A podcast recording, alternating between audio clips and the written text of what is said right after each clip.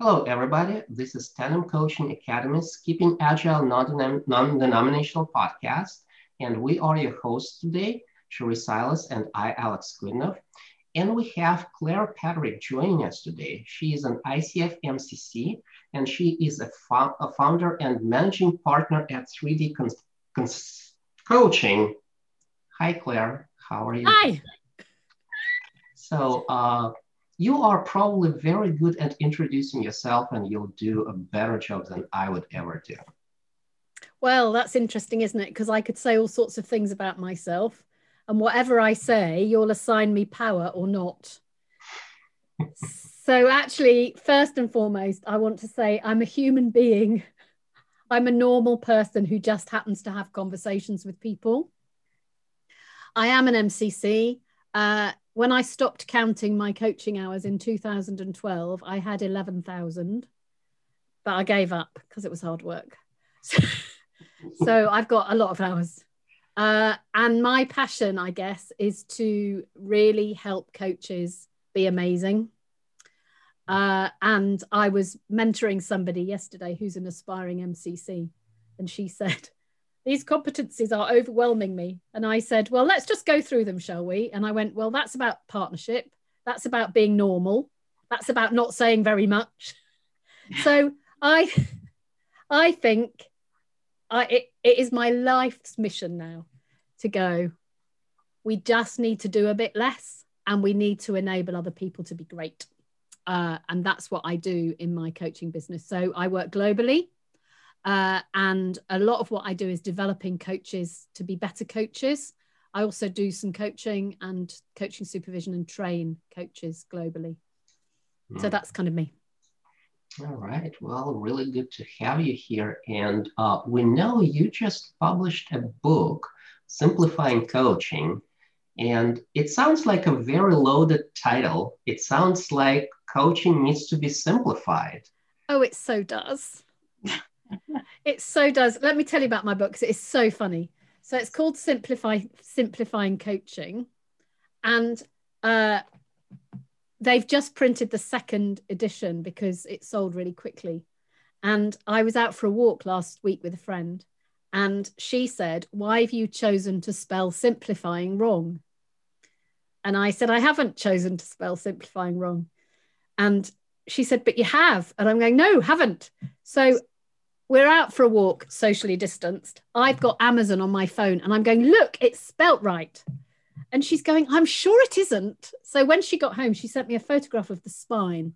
And on the spine of the book, they've spelt simplifying wrong. Oh no. and I I love it. I love it. I told the publishers, now I need to go back to them and say, don't change it. I love it because it's not perfect. And I think that we get into this strange aspiration that we can do the most marvelous, perfect coaching. And actually, great coaching is actually saying, what's the least that I need to do in service of somebody else having new insights about their own stuff? And I think we're just, I think because coaching is an industry and because you can make a lot of money from a, a tool or a technique, I think it's just lost its way a bit. And I think we need to get back to the bare bones, which it, it's one person facilitating the thinking of somebody else. And that's all it is. So this is my kind of life's work now. mm-hmm.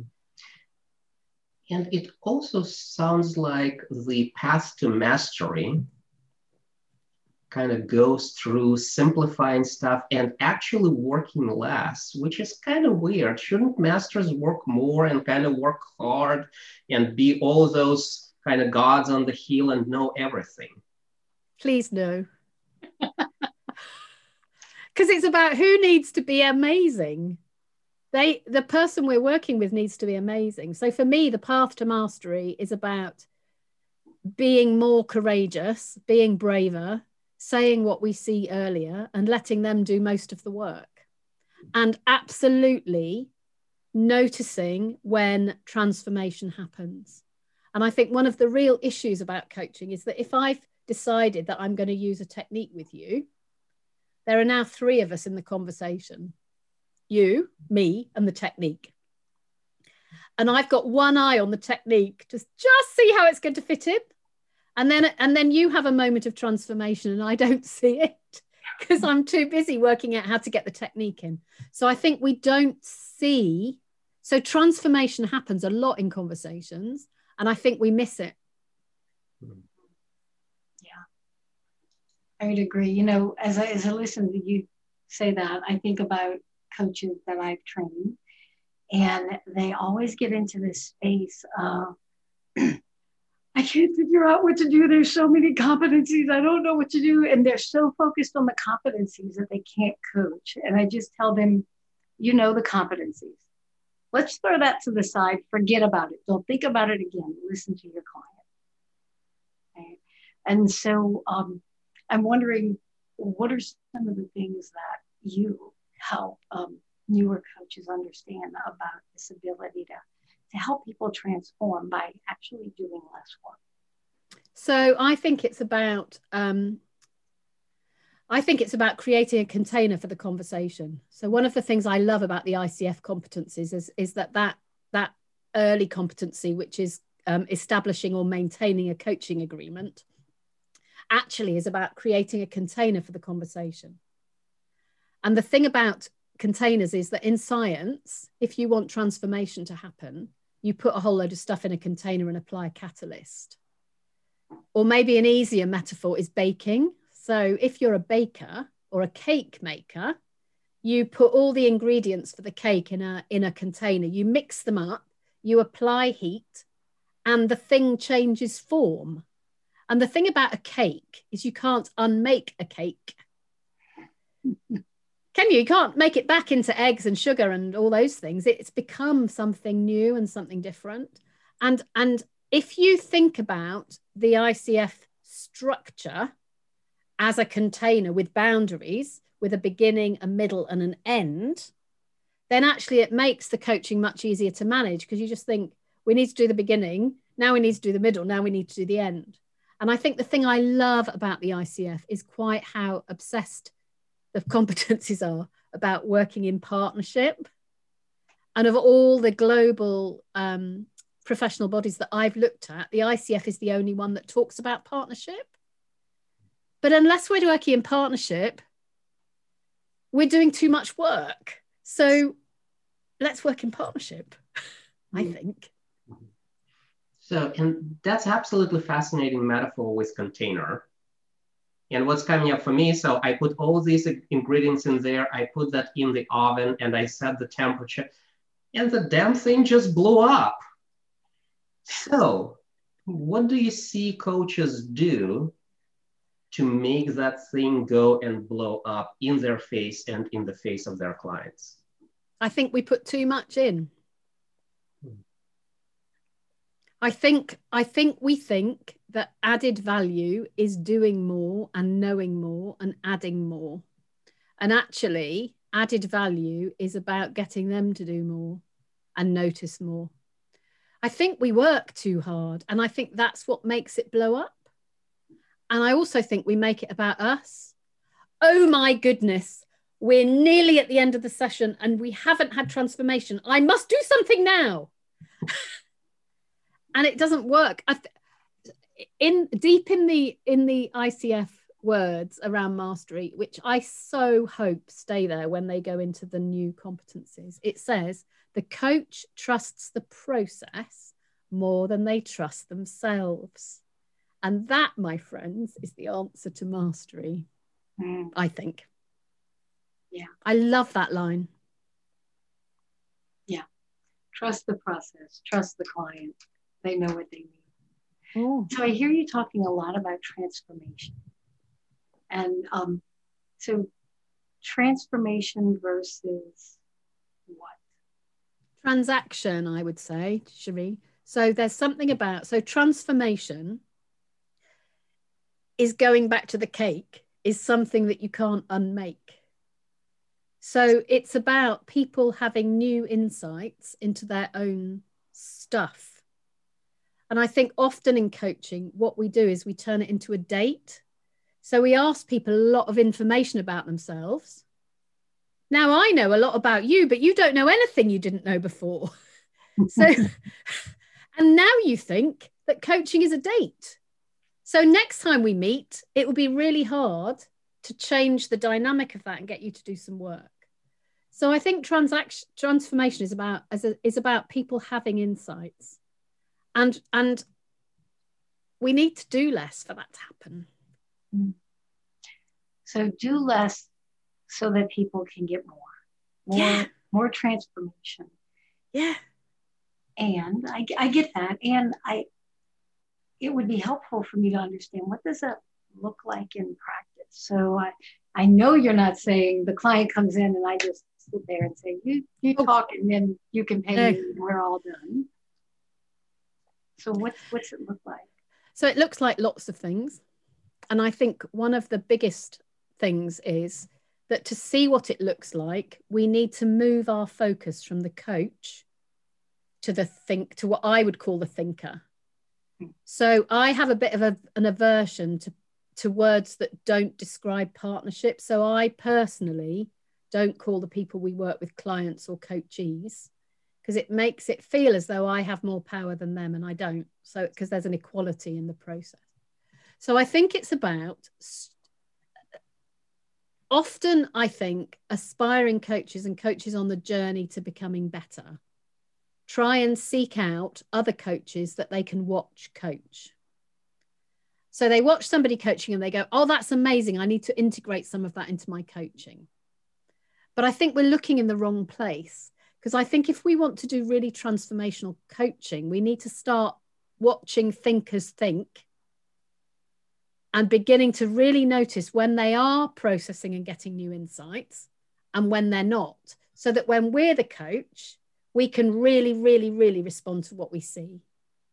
So, what that might look like is it might be that you are asking the best question in the world and you're three words in to this amazing question. And the person who's thinking kind of goes, Oh, at that moment, they're ready to run with your question, and you need to stop talking. Yes. Because the only thing that's being achieved by you completing the question is your desire to prove that it's a very good question. Because actually, the first three words were amazing.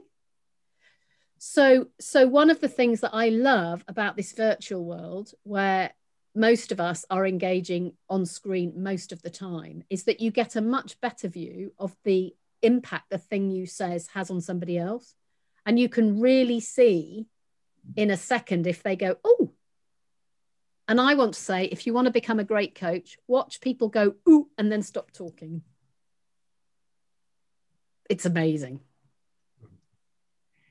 So uh, to expand a little bit on the on these amazing questions, and uh, we've been fighting this idea that coaching is only about asking great questions, and especially in agile world where powerful questions are the king.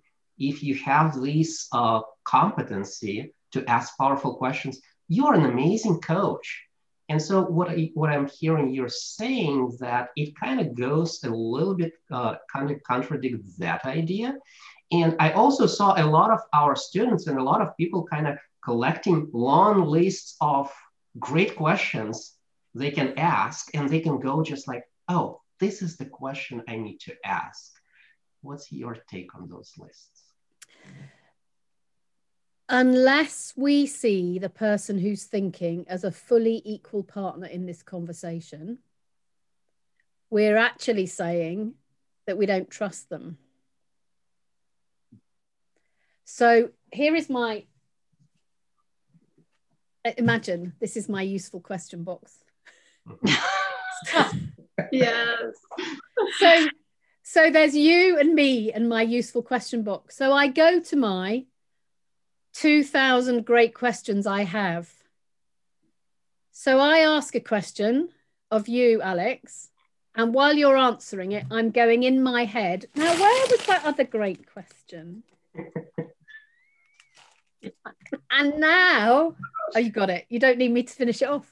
Mm-hmm. Would you like me Our to finish? listeners do. So please. Okay. do. So to finish that off, what that means is that I am paying attention to looking for the next question and not paying attention to what's happening in you. And two things are happening. One is transformation may be happening and I'll miss it. But more significantly, when I come back with my great question, when I have accessed it from my very good resource, it's probably missed its moment. Mm. So it might have been an amazing question when it came in,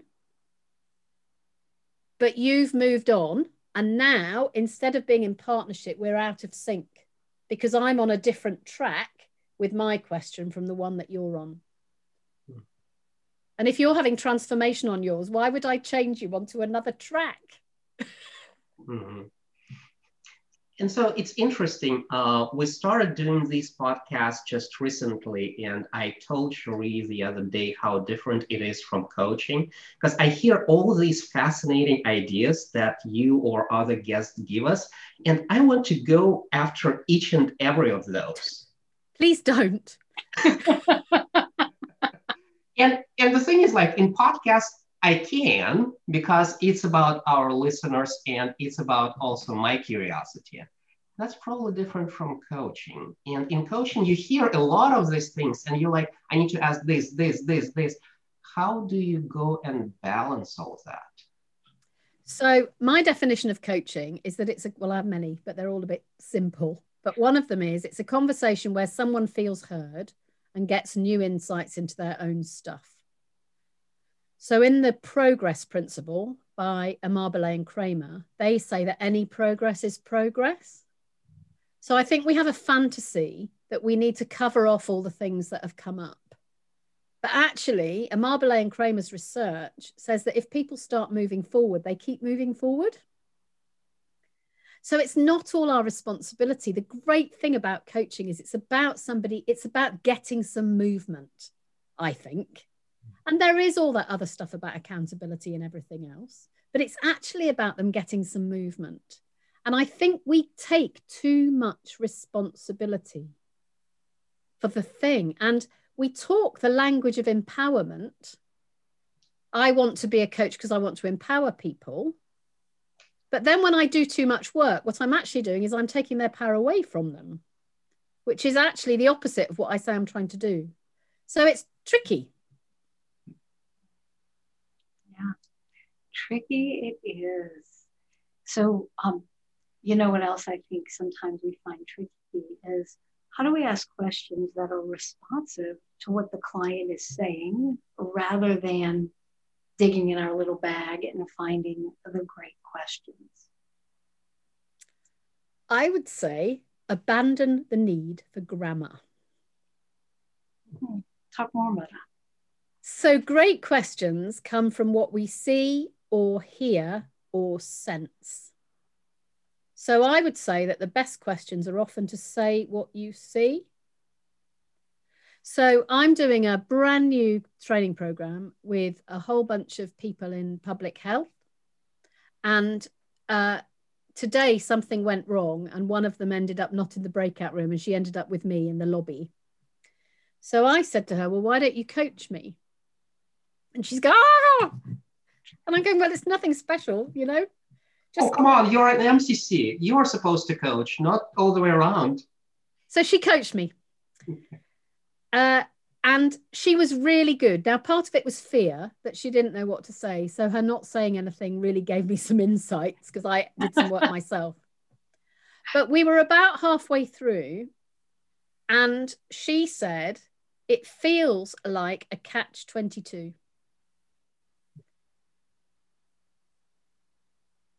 And immediately I had this massive response in myself. Well, I'm not going to let it be like a catch 22.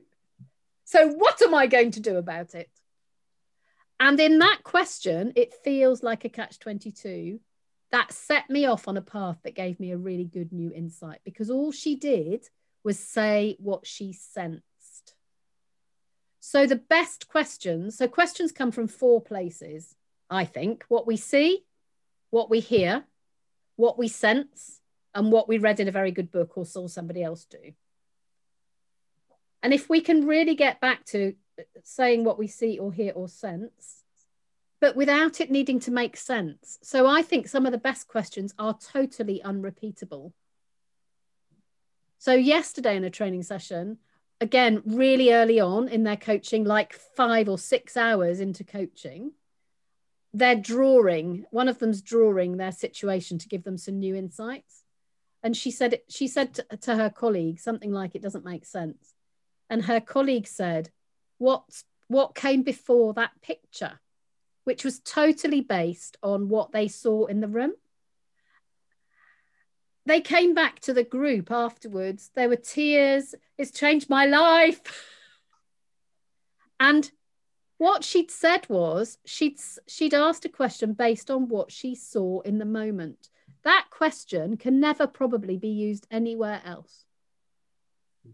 And that's what makes a great question because it's the right question in the moment, in that time, and in that place, and in that conversation, but is probably not usable elsewhere which is really annoying because we have to lose some amazing questions. But you know, another one will come. Well, otherwise, you need to throw away your basket. you do. I think you do need to throw away your basket. There are some structural questions, like it, in the ICF, the maintain the establishing establishing and maintaining agreements. You know, the what are we doing today? How are we going to do it? How are we going to know we've done it?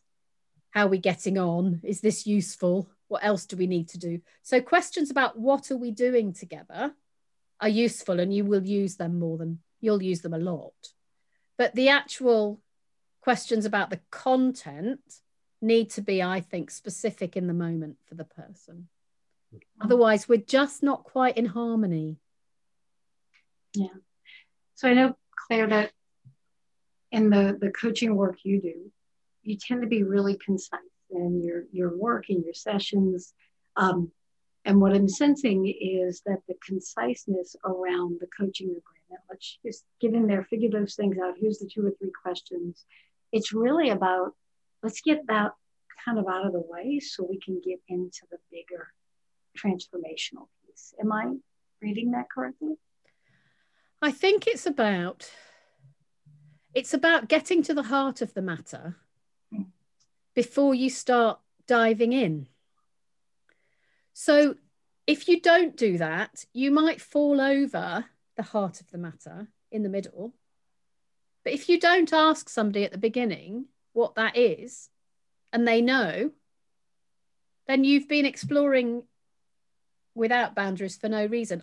So sometimes I'll say to somebody, So, what would you like to, to bring? What would you like to think about today? And they go, I don't know. And I say, So, how will you know at the end of this session it's been useful? And they go, I don't know. And I say, What's the best way of doing the work? And they go, I don't know. And then I say, Where should we start then? And they go, I don't know. This is great because now we know that we don't know what we're doing. And we have agreed that between us, and that's partnership. But often coaches behave as though we don't know what we're doing but we never actually asked them what they wanted to do at the beginning. So I'm now really fascinated with your example of we don't know what we're talking about. Um, we don't know how to get started.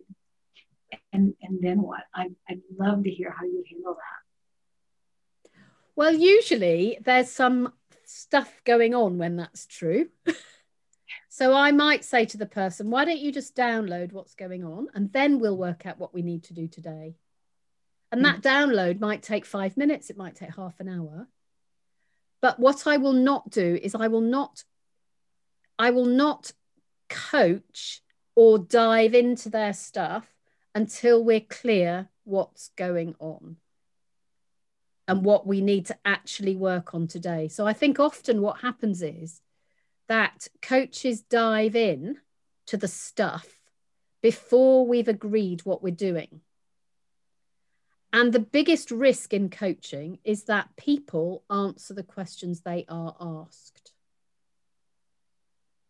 So you and I are having a coaching conversation, Cherie, for example, and you say, uh, it's really difficult here in lockdown.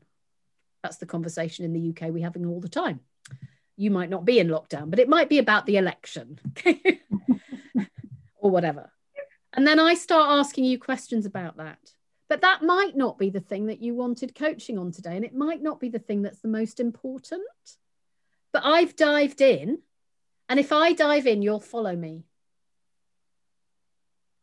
So I think the skill is to be is to is to be clear what's the work before we start doing the deeper work. Because I think otherwise we accidentally lead. And I think as coaches, we accidentally lead a, lot. And actually, a great stance for coaching is to be slightly behind them so that they're leading. Hmm. So that's interesting. How do you match that with coaching being a partnership? It is a partnership, but often the co- so it's a dance, I think. So in a date, I say to you say to me, Alex, tell me all about you. And I go, this is my life. I'm telling you all about me. Now tell me all about you. And that, that's a date. So in a dance, you keep changing the dance, but you check in with each other all the time that that's the dance that you want to do. So, so you have in the UK we have Strictly Come Dancing. In the US, I think you is it Dancing with the Stars. You have where you have a where you have a celebrity and a, and a professional dancer, and the people who win are completely in harmony and they change the dance and they go with it. And so when they do the winning dance at the end, or when they do the going home dance, you know, everybody claps them and then and then they do a little dance. But then even though they haven't practiced it, they actually know how to be together and to do something that's beautiful. But at the beginning, they keep standing on each other's feet. And one of them's trying to do something and somebody else is trying to do something else. And that's often, I think, what coaching can look like. And that's not our intention. It needs to be really fluid. And I would say that if you know what you're doing in coaching, you're not coaching.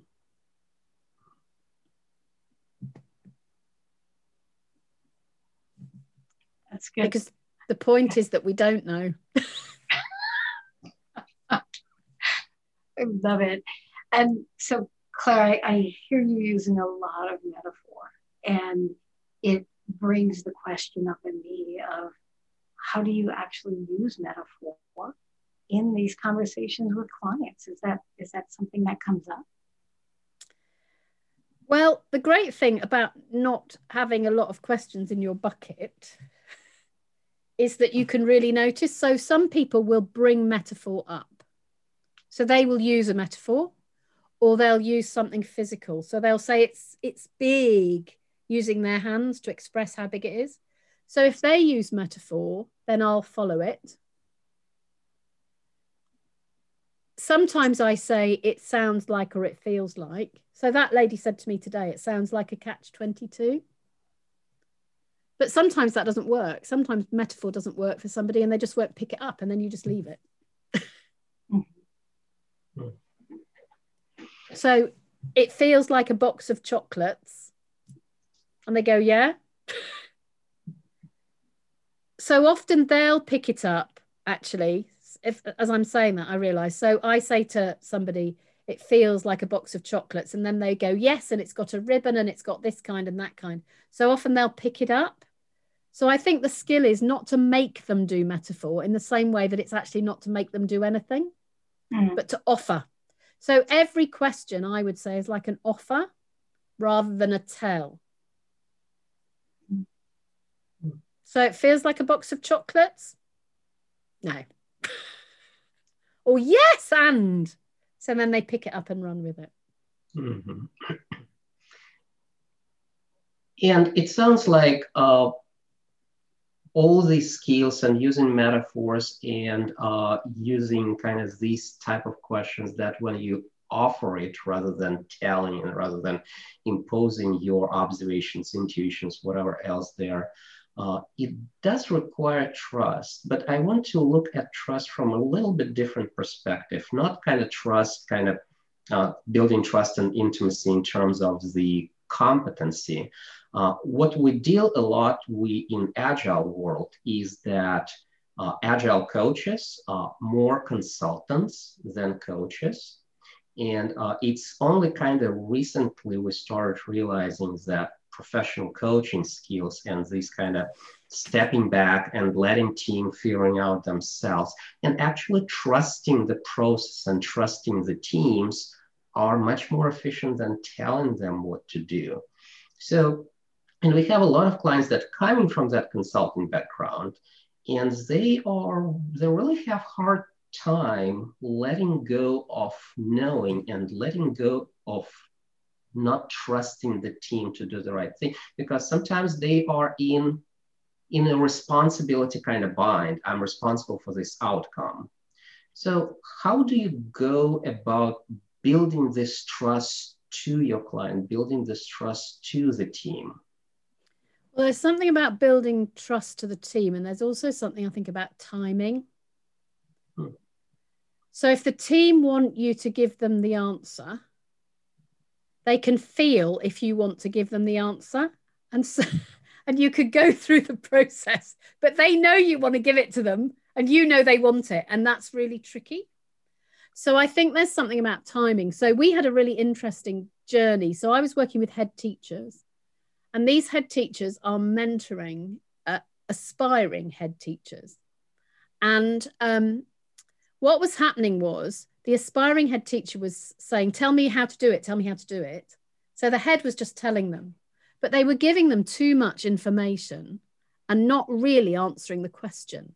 So I think this thing that we talked about earlier about the coaching container, the, that container is useful for any relationship. And I think the real question in consulting is how much information you give, when you give it, and how quickly you give it. So, Peter Levine, who's done a lot of work on trauma, says that trauma is too much, too fast, too soon. And I think that in, in hybrid engagements, so coaching and consulting, often the consultant will give too much information too quickly and too early. Hmm. So the real thing is if if if it is going to be useful to offer something, it's really important to be very clear what their question is. So you're giving you're actually giving the, the right amount of information at the right time because otherwise consulting can feel like a tsunami and we might really like it at the time but we can't do anything with it because it came too much too quickly and too early and then it's gone so there's something about if you're going to, to drop in information, it's about dropping like it comes out of a watering can. In the UK, is that what you call it in the States? A watering can? A thing that you use to water the garden. Yeah, so so it comes out gently, like out of a watering can, then like a tsunami or a fire hose. So I uh, so I would say that when we stopped saying to people, you mustn't put anything in, and said it's actually about timing, then they started not putting anything in because they would wait until the right time and then the people didn't need it. I love that one. when I hear you talk about consulting, it also um, tells me that often consultants, it's about them. They're doing, they're giving what they want to give and what they have a need to give rather than what the client actually yeah. needs to receive. Yeah. And that's about selling, isn't it? Selling my idea. Mm-hmm. But actually, it's about not giving the answer till you're really clear what the question is, I think. Yeah. So, as in whether we're in coaching or consulting, you talked about this information, this overload, like yeah. almost like people can drown and so I'm wondering when we're doing transformational coaching, sometimes that can go really deep and the client can kind of feel like they're drowning. They can only take so much before it's just too much. So, what's your um, take on how you handle that? Well, that's a really good question. So, I once did a whole day's coaching with somebody that was transformational coaching, and it took both of us forever to recover. It was awful because actually, it was awful. I had a headache for a week. it was terrible because actually, you because it was too much. It was just too much. So, so you can only take a certain amount of revelation, can't you? Yes. So I would say I often finish sessions early if somebody's had a piece of transformation. There's something about giving them permission that they don't have to stay. So I remember years ago, I did a two hour um, career transformation conversation with somebody. And I can't even remember what we were talking about, except I remember after 20 minutes, he went, That's blown my mind. And I said, What do we need to do now? And he said, I don't know, which I receive as that's probably enough, but I don't think I can leave. so I so I said, look, we can carry on if that's useful. But I wonder whether the most useful thing for you to do is to go away and live with that insight. And he went, Can I do that? And I went, Yes, because it's your time. You're the customer. So of course you can go. He was not so, or something. so so I I said, Do you know where you're going to go? And he said, I need to go and be on my own. And I said, There's a Starbucks up the road. If it's useful, there's pens and paper here. Take them with you. And and he texted me later and said it changed his life. And we never had another session because we didn't need one. so so I think I think there is something when we're doing transformational coaching to actually recognize that when somebody's had a major insight, you're not still in the co- in the coaching agreement you had at the beginning of the session. You're in another chapter or another book. And actually the most the, the most generous thing at that moment is to say we can carry on if you want to, but actually if it's useful, we can stop and you can just live with that insight. Mm. It's amazing. Yeah. So if I may turn it a little bit around, and um, that's for a customer, so that's for a thinker um, to kind of take in a little bit of insight and then go and do what they need to do with that.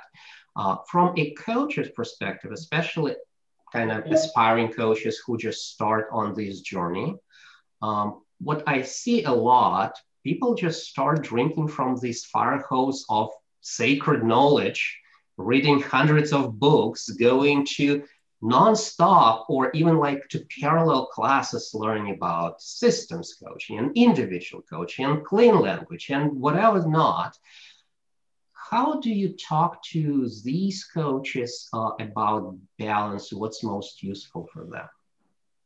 So i can remember a long time ago uh, getting a call from an insurance company and the uh, the head of learning and development wanted to make sure that their coaching program was compliant.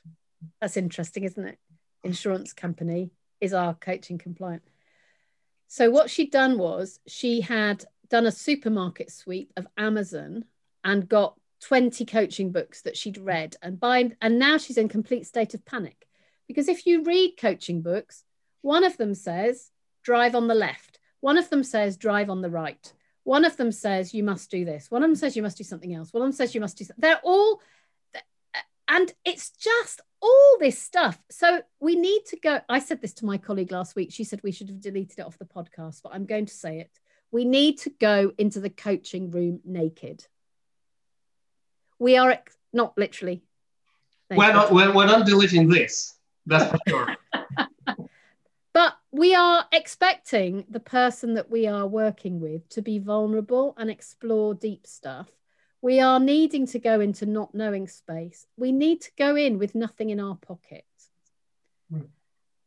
And and the development that we need to do as coaches is about what do we need to do to develop presence that allows us to do that. Because it's all very well going in with tools and techniques. And sometimes tools and techniques are good sometimes, but you have to believe that the person who is with you is your number one tool. Because otherwise, we're talking that we're, we're, we're pretending we're magicians. somebody said to me the other day, you must um, you must get somebody to tell their whole story before you coach them, because as they tell their whole story, you can begin to analyze, analyze this and this and the other. And I'm going, you're not trained to be an analyst, you're trained to be a coach. You're trained to facilitate the thinking of somebody else. So, what's the least you need to do to be able to do that? But I think often, and particularly early on, we think it's we think it's about the stuff, but it's not. It's about the space between us. And of course, we need some insight. Of course, we need some awareness. Of course, we need to do development because we need to make sure that we are really on the ball.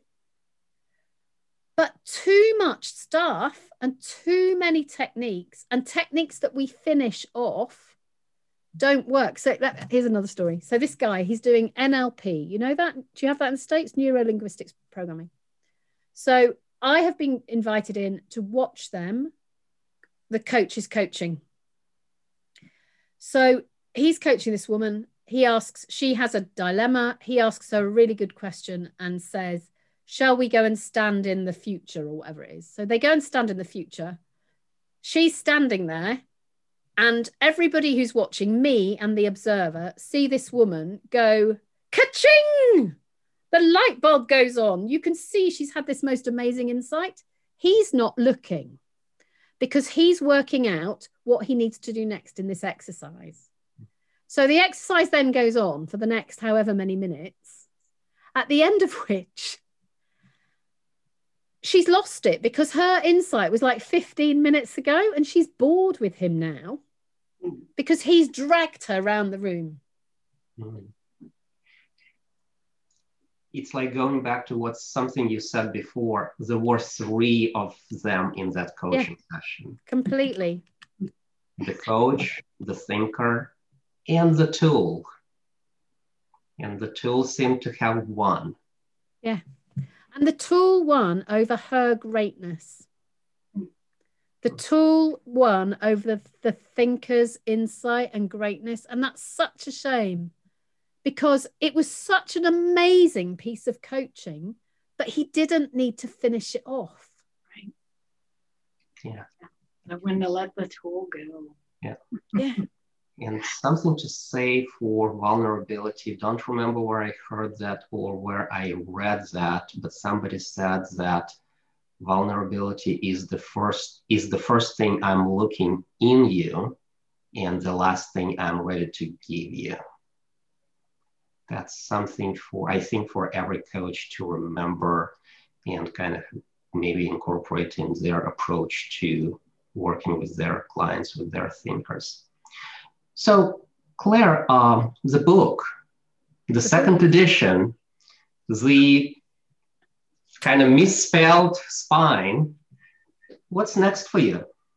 So, um, I've got a few other books up my sleeve, but actually, right now, what I'm doing is developing coaches to be better. So, we run a coaching practicum, which is an opportunity for training and experienced coaches to watch thinkers thinking. So in the practicum, coaches do practice coaching, but they're only practicing coaching so that everybody else can watch the thinker thinking. Because that's where we do our absolute best learning.